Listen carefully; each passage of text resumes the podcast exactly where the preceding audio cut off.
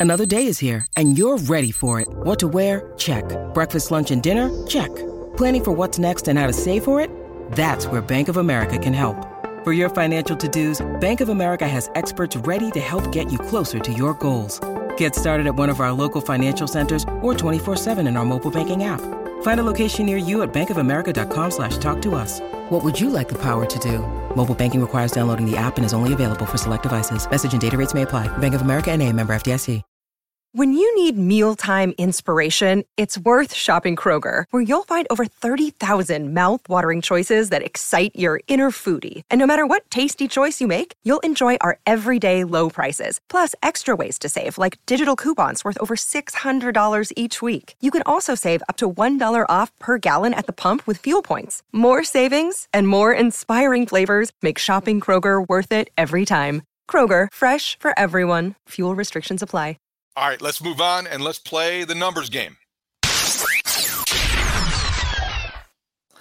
All right. So I thought it would be fun uh, for our numbers game this week to set some over under totals for things that we could vote on preseason. Some of them are, are, are, most of them are season projections. There's one that is not, and so I thought we'd go through this. Now we asked our our audience on at Take the North Pod on Twitter to vote along with us, and Adam Studzinski is going to give us the results of those polls as we go through this. But let's okay. start with the Chicago Bears rank in total yardage for the 2022 season. I set the over under total at 23. Now, folks need to know there's some science behind how I set these numbers. The Bears in 2013, my first season on the beat, set a franchise record with 6,109 total yards. They ranked eighth in the NFL. It is the only time in the 21st century that they have been inside the top 10 in total offense. In the eight seasons since, they have had an average rank of 23rd. That's where the number 23 comes from. Okay. So over or under 23rd? I think I'll start and I will say that they are going to be, I'll take the over if it means higher than 23. Correct. I think they're going to be among the bottom five to seven in terms of total yardage. So I would say over. I am also going over in that category. Studs? So I'm going to go under, but by like one or two. I think they're going to be bottom 10, but I don't think they're going to be 23rd or lower. So 21, 22 is where I'm saying. What the audience say? So our audience on Twitter at Take the North Pod agreed with you guys. 56.1% of the vote came in for the over on total yardage rank. Interesting. Okay. Yeah, that is interesting. All right. Season takeaway total. I set the over under at 32 and a half. Again, there's science, fellas, behind this. Lovie Smith's first season on the job, when he came in and he spent an entire offseason in training camp telling guys, we got to get the football. We got to claw at the football. We got to rip at the football. The Chicago Bears had 29 takeaways in Lovie's first season. In Lovie's next eight seasons, the Bears averaged 35 takeaways per season. We'll find our way to the middle of those two totals, 32 and a half. Where are you going? I'm going to take the over. I, I think that they're going to get more takeaways. I think when you emphasize anything, you're going to get some results with a team that is committed to produce those results. And football is a violent game, but I think it's also about speed, about when you get to the collision. And I think the Bears are going to be faster defensively. It's going to be a point of emphasis. And they have gotten some guys who now are, are going to hit you and it's going to hurt. And I think Jaquan Brisker is the first guy that comes to mind. So I think the takeaways are going to eventually come. Maybe not much over, but I think it's going to be the over. I'm going to go under, uh, but I think they are going to be able to get into the high 20s, right? And I think Matt Eberflus's style will translate, and they will be able to play a brand of football that they want.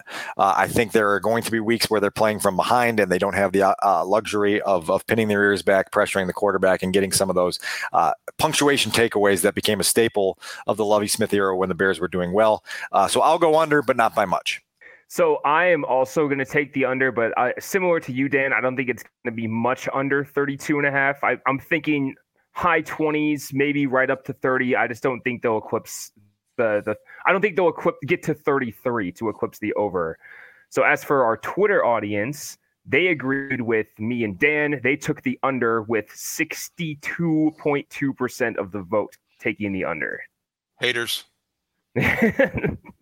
We're moving on to the next category, which is Matt Eberflus's Bears win total. And that is not, fellas, just about the 2022 season. That's the number of victories that Matt Eberflus will have in his entire tenure as Chicago Bears coach. I set the number at 36. Lovie Smith had 81 victories in his nine seasons as Bears coach. That's the most of any coach in the post Mike Ditka era. Mark Trestman, 13 in two seasons on the job at Halas Hall. The average of the six coaches in the post Mike Ditka era victories are 36.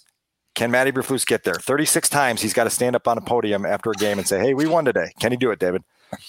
I think that this asks to basically check a box, and this is almost a referendum on whether or not this was a good hire, whether or not you predict that this coach will stick around long enough to do that. And it's it's absurd when you look at the quarterback uh, uh, statistics overall and career wise, and you look at the head coaching uh, victory totals career wise, but they're all tied together, right? That's what uh, one goes with the other. I'm going to say over. I'm going to say over because right now, if you ask me whether or not this was a smart hire, I think we have more evidence that it is than that it isn't. I know that was the same. If you would ask us this question in the August or early September of 2013, we'd have said the same thing about Mark Trestman. But I do see good signs that you know Matt Eberflus is going to be here for the long haul, and I think the culture that has been created is certainly conducive to winning. And I also think that the difference between one of the many differences, though, but the difference between this early uh, 2013 look in comparison to now is that Matt Eberflus's boss seems like he has more of a clue to what's going on. Flus's predecessor, Matt Nagy, got to 34 victories. 12 of those were in a Coach of the Year season in 2018, and he never was able to sustain that success. The Bears don't really have a track record of sustaining success, and so I'm just voting with my my educated gut and going in the under here. I don't know when Matt Eberflus will, will kind of hit the wall, uh, but but certainly the Bears' track record has not given you optimism to believe that there's going to be a long run. So I'm I'm more on the optimistic side. I'm gonna.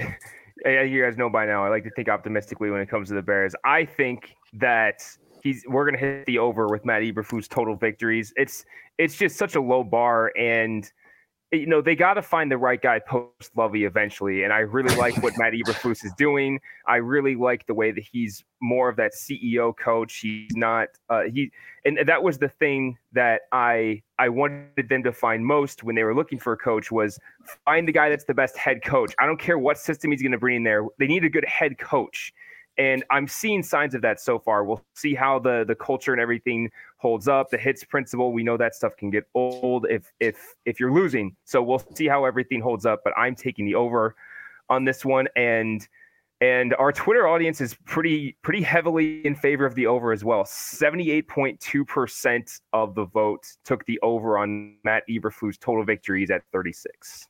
Two more of these. We'll go through these really quick. Cole Kmet's yardage in 2022. I set that total at 764. Cole had 612 receiving yards last year uh, in his second season in the league. Martellus Bennett in his Pro Bowl season of 2014 had 916 yards. We'll go right in the middle of those two totals, land at 764. 764 for Cole Kmet. You guys know where I'm voting. David, where you going? I know where you're going. I'm going the opposite. Not because you're going that way, but because I think attrition is going to factor in at some point, and he's going to be relied upon a lot. I hope I'm wrong, but I'm taking the under.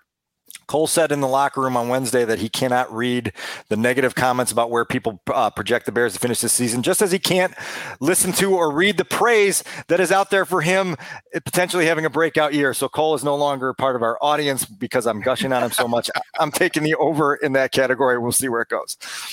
I'm going to take the over as well, guys. I think that Cole Kmet's going to be easily the second best receiving option for Justin Fields. That's going to lead to a lot of targets and yards.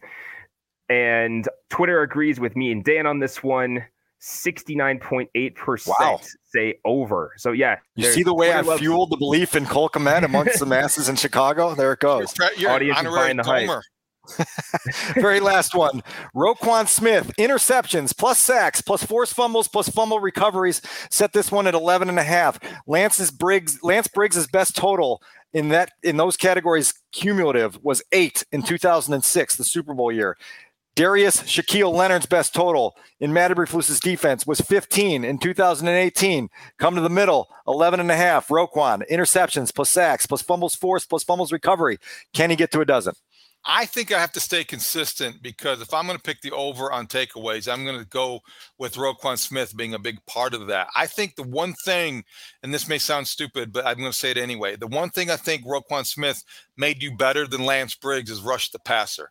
So if sacks is part of that and he, they incorporate him into either linebacker blitzing or find a way to get him home and rush him, the quarterback, I think they're going. It's going to pay off. And then you might see also some strip sacks. You might see some sacks. Period. But I do think that I'm going to take the over, and he'll be closer to Darius Leonard's Shaq Leonard's ceiling than he will be to Lance Briggs's floor. So I am also going to take the over. I'm a big believer in Roquan Smith. I think that I agree with David in the fact that I think he if I think he can rush the passer pretty well, and they're going to need to blitz a little more because their their front four, whatever you want to call it, four or five in certain formations, is going to be needing a little help in the pass rush. So I think they rush him a little more, and that helps them get the over on 11 and a half. Twitter agrees. 58% say that Roquan Smith's going to hit the over on interception sacks, forced fumbles, fumble recovery. He's at 11 and a half. 58 percent. That no coincidence there. 58. How about that? How about that? Believing in 58, as I do.